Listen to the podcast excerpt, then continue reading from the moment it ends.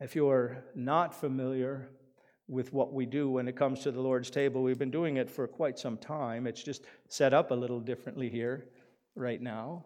Is um, just something that we just, I just named it Table Talk.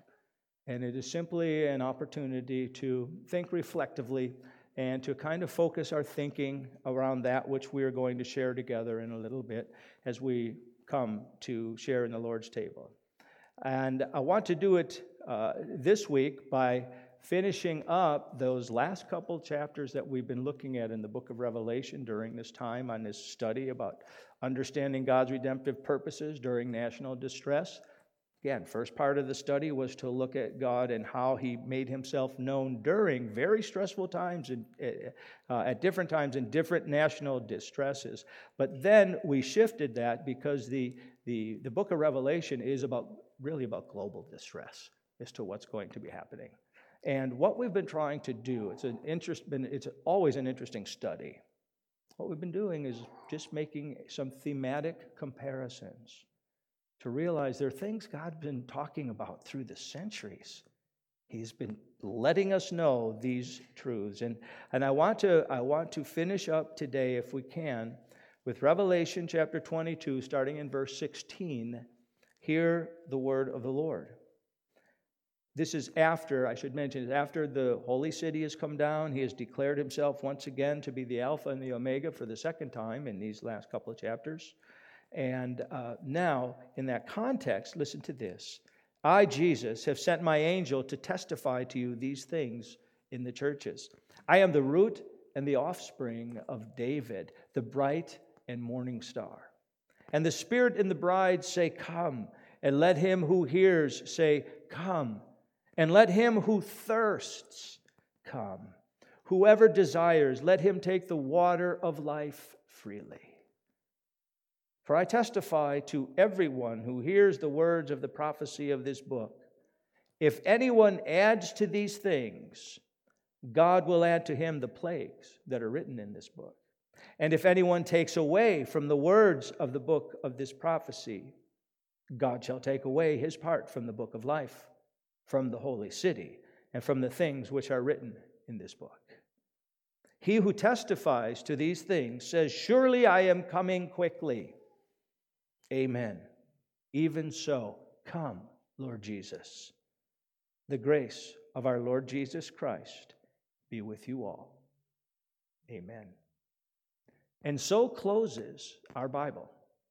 Those are the last verses in our Bibles. And there's no way we can unpack all of it, but I would like to touch on a few things. In verse 16, Jesus said, I sent my angel to testify to you these things in the churches. I am the root and the offspring of David, the bright and morning star. The bright and morning star is a, is a prophetic uh, reference to Jesus Christ. I want to spend just a little bit of time at the one I at the statement I am the root and the offspring of David. We have noted a number of times now with intention so we would get it by repeating it. That Jesus refers to himself as the Alpha and the Omega. As I mentioned, he had just said it a couple verses before for a second time. And what we noted about that, the Alpha, Omega, the beginning and the end, the first and the last, is it is a statement, if you will, by looking at one end, looking at another end of God's redemptive work. And it is a statement that Jesus Christ has always been there and he always will be there that He is the one stable thing that we can count on, who is at work in all of this. But we gain that by looking at the beginning, looking at the end of Scripture. I find it intriguing when we hear now this reference to Him when He says, I am the root and the offspring of David. Well, what's that all about? I'd like to think of it in these terms, see if this helps you. Alpha and Omega is beginning and the end. Picture David in the middle. And Jesus is effectively making the same claim, but now by referencing something in the middle. Well, where, where are you coming with that, Gare? You've heard or, or have read or heard a message on it from Matthew chapter 22. There's that interesting time frame where uh, they're kind of getting a little bit irritated with Jesus and they know we got to do something to stop this guy. And if you read chapter 22, first you hear you see the Herodians who come. And they're going to try and catch him in his word. So the Herodians ask that question is it, do, is it right to pay taxes to Caesar? See, they figured they got him with this trick question. And they're concerned about taxes, of course, because they're the Herodians, they're the ones who've identified with Herod. And uh, they got a political uh, element to their very existence. So they're worried about the tax. They raise the tax question. They figure they got him because why? Hey, if he says yes, it's right to pay taxes to Caesar, the Jews won't follow him. If he says no, we shouldn't pay taxes to Caesar, then uh, Caesar can come down and say, hey, you got to pay taxes. He'll, they'll get on his case. So he can't win with this kind of a question. Well, he answers it. I'm not going to go into that. He answers it for him, the question about taxes. And then some other group comes and says, All right, now the Sadducees come. And they throw out this long, involved story about a guy who dies. Now, the Sadducees, they don't believe in the resurrection, right? We know this. They give him this long, prolonged story about a guy who dies, and his brothers all die. They all marry this wife, which was, was required according to Levirate law. And now, what do we do? Because you get into the you get into the afterlife, and whose wife will she be? We got you now and he dismisses them. I'll let you read it for yourself. Matthew chapter 22. They think they got him. Nah, he's not hooked. Third guy comes along. This guy is a lawyer. And he asks, What is the greatest commandment? Explain to me the depths of the law. What is the greatest commandment? Thinking, I've got him. Dismisses the lawyer. And so, three times, it almost begins to feel a little comical that one group after another comes, we're going to get them, and they all walk away with their tail between their legs. And then Jesus places a question to them. You'll perhaps remember the question. He says, How is it that David, speaking, said that the Lord said to my Lord that he's the son. And basically, what he's asking is in David's question, in David's statement, he's saying, Look at David seems to look at Messiah as his Lord on the one hand, and yet he looks at Messiah. We know that Messiah is also going to be his offspring.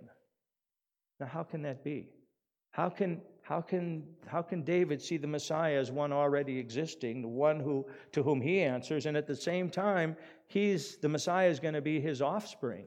Because the offspring do not pay homage to the, to the parents, it's the other way around. Or the, uh, the parents don't pay homage to the offspring. I said that wrong. It's the other way around. The offspring always pay homage to the parents. Why is David acknowledging that this one who comes, he's like, how can that be? And they can't answer the question. Well, that gives it, you get this idea here in the root and the offspring of David. You have to understand, David, David was told that Messiah would come from his lineage. He would be a son of David. That's absolutely has to be the case. So, how is it that David honors the Lord and yet it's going to be his son? They can't figure that out. Well, he's the root of David. He's the one that gives David life. He is the one behind raising up David. He is the sovereign one. Prior to David ever existing, he was there, he was at work. And this whole redemptive world that we see unfolding, where David now is raised up as the one who would ultimately be father to, to Messiah. who raised him up? Messiah, Jesus. He was there lifting up David, and he will be there as the son of David. He will be the offspring of David. Logically, it doesn't make sense, but in Jesus Christ, it does. Why? Because he's also the Alpha and the Omega. He's the one been at work through all of this. And now he is revealed here as the root and the offspring of David. There's no one like him. No one in history who is like him. We need to understand that. That's just one thought for us to consider as we move through these final verses. And then he makes this statement I testify to everyone who hears the words of the prophecy of this book. I'm in verse 18. If anyone adds to these things, God will add to him the plagues that are written in this book. If anyone takes away from the words of the book of this prophecy, God shall take away his part from the book of life, from the holy city, and from the things which are written in this book. Two things we're not to do add to the book, take away from the book. We are to receive it as it is. Now, isn't that interesting? That we're about to finish up the entire revealed scripture, and this huge and heavy caution is laid out there. This huge and heavy prohibition is laid out there. Don't add, don't take away. Why do you think that's put there so firmly? Why does that sit there? Why are we ending up with that? May I suggest something? If this is if this is revelation, we're at the end of we're at the end of what God is revealing to us. In fact, we're just a couple of verses away from tidying this thing up. Why does he put that there? And if you've been following me on this, you know we always go, well, let's go way back to here. I could ask Vernon, but I won't but he would know. Vernon, it's so good to see you. It's so good to be able to tease you a bit, buddy. It's just so good to poke some fun at Vernon. All right. Peggy, has he been behaving? You been all right? Eh. All right. What did the serpent do in Genesis chapter 3? He came on the scene more cunning than all the beasts of the field. The first question he put was what? Has God said, You shall not eat of every tree that is in the garden? Is that what God said? Nope. God said, Don't eat of the tree of the knowledge of good and evil. The only one prohibited. Satan added something at that point. And then when Eve gives her answer, and she says that, you know, well, we've been told that we'll die. What does he say? You shall not surely die. God made it clear you will die. And he took away from the Word of God. Huh. Isn't that fascinating? That when we get to the very end, we are given this prohibition. Don't add to the Word, don't take away from the Word. Receive it as it is. Because when we start moving into that realm, as far as I'm concerned, we're now moving into the realm of the evil one. He loves to get us at that place where we figure I can add to it, I can take away from it. It's like very clear. So that takes us all the way back to the beginning. So this if you're picking up on this, this whole redemptive work with all of these elements has been going on from beginning to end, and it's all one continuing work. Verse 20, he testifies to these things, saying, Surely I am coming quickly. Amen. Even so, come, Lord Jesus. And now we begin to have this sense of, with these final two verses, this sense of our own need, our deep that yes, Jesus Christ one day is going to come. He's going to fulfill all these things according to God's perfect timetable. We know that to be true. But there is this promise, one, that He's coming, because when you see what's gone on in the world in the last couple months, when you just look at some of the craziness that we have watched, whether it is a natural issue of a pandemic and then how it, whatever it does with people politically, at the outset of this, you know, there was this war going on over gas prices. Well, we came out okay on that one for a season. I have a feeling we may pay for that later. But there was that kind of thing at the beginning and at the end of this time frame. It's in our news, and I'm not saying that this that that it's it's not being used because people will want to use this. But there was a very sad and wrongful death of a black man early on and a black man most recently. And now that has become something that is stirring up national unrest. Don't you just want Jesus to come? Aren't you just aware that this world is hurting? This world is broken? This world is not going to resolve its issues. We're just going to keep grinding away in the hate and in the deception. We are not getting better.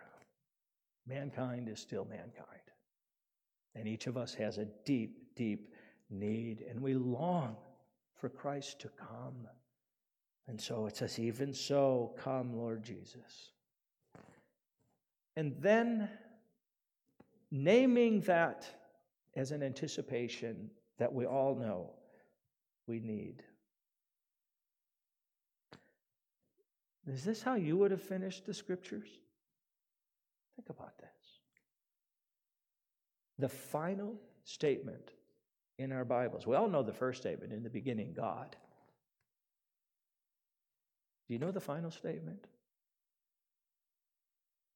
The grace of our Lord Jesus Christ be with you all. Amen. A benediction of grace to finish God's holy word. How powerful is that, friends? Think about that. When we think, because we, we're thinking in macro levels when we're talking thematically, when we think about where the Bible began, in the beginning, God created, we know that. We know very shortly they fell. We've been making comparisons between the beginning and the end. And we follow, you can follow that redemptive work all the way through until you get to the book of Revelation and know what is coming. Is not the entire story of the Bible one depicting for us God's grace available to us? Is it not that? Earlier in verse 17, we said, Let him who thirsts come, whoever desires, let him take the water of life freely. The gospel that we stand on and the gospel that we share is a message of grace. It is a message that says, you know what?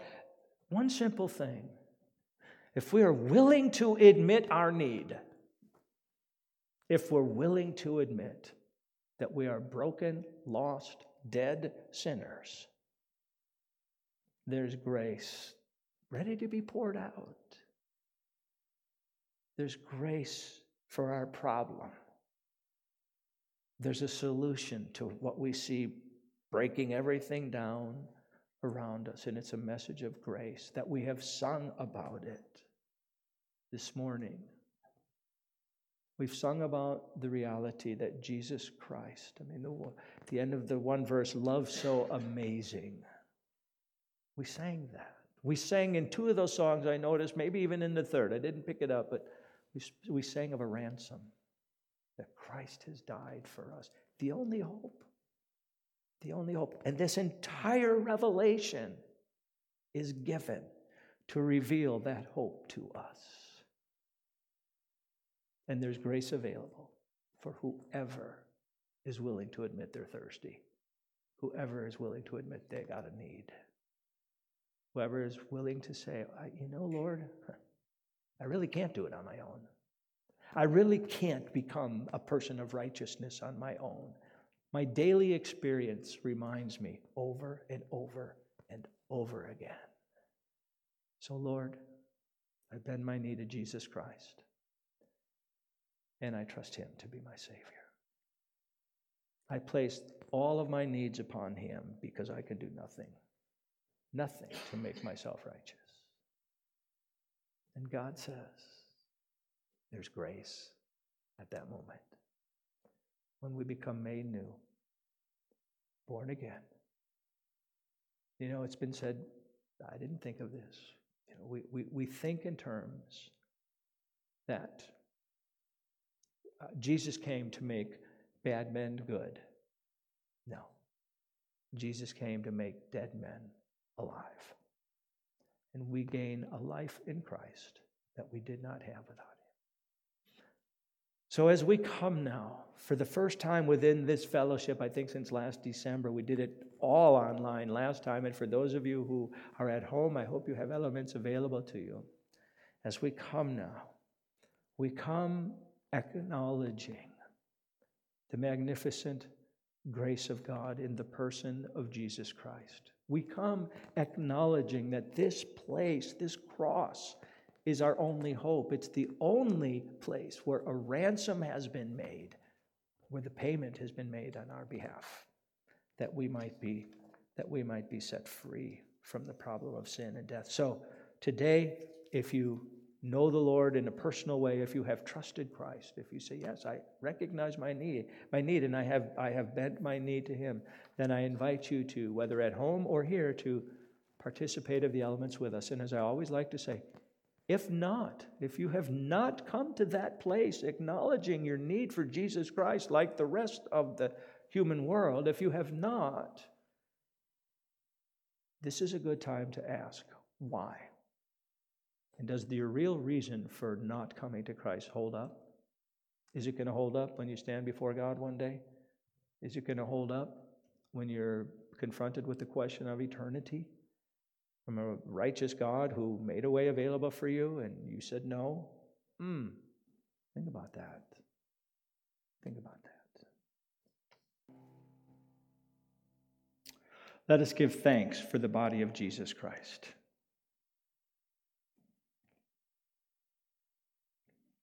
Lord, it's, it's humbling for us to consider the magnificence of what you have revealed to us, of how it is we are ransomed, that our only hope is a body that was broken for us, that our only hope is in Jesus Christ, who, who took on flesh to become a servant, became obedient even to the death of the cross, so that we might have life so, Father, we thank you for that broken body. In Jesus' name, amen. Let us partake together.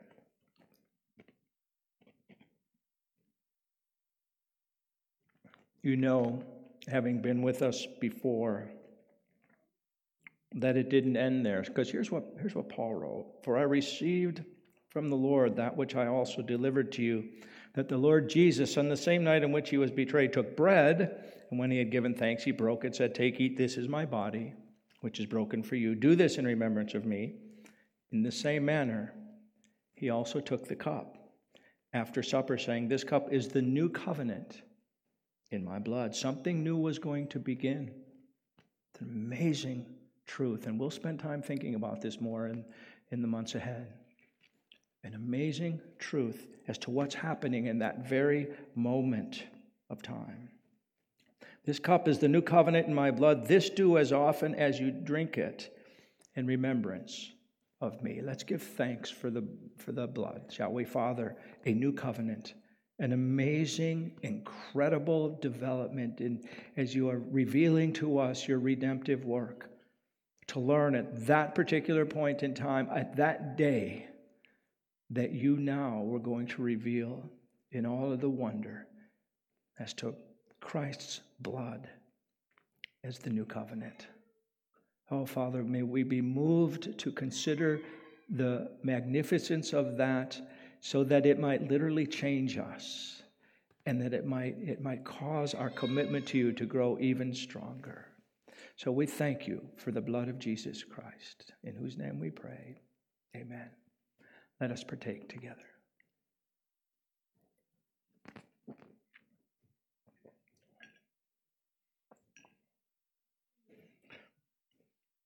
And Paul finishes with this statement For as often as you eat this bread and drink this cup, you proclaims the, Lord, the Lord's death till he comes. We have just, in obedience to the Lord, we have just collectively proclaimed the death, burial, and resurrection of Jesus Christ. We have proclaimed the gospel together. And it is our responsibility to continue to proclaim it until he returns. Even so, come, Lord Jesus. Amen. Amen. Amen. The gospel writers tell us that after Jesus had shared that meal with them, they sang a song and they went out. You know our tradition. You know our tradition. Let's stand together, shall we? Let's stand together and we will sing, My Jesus, I love thee. I know thou art mine. For thee all the follies of sin I resign. My gracious Redeemer, my Savior thou art. If ever I loved you, my Jesus is now. Let's sing together. My Jesus.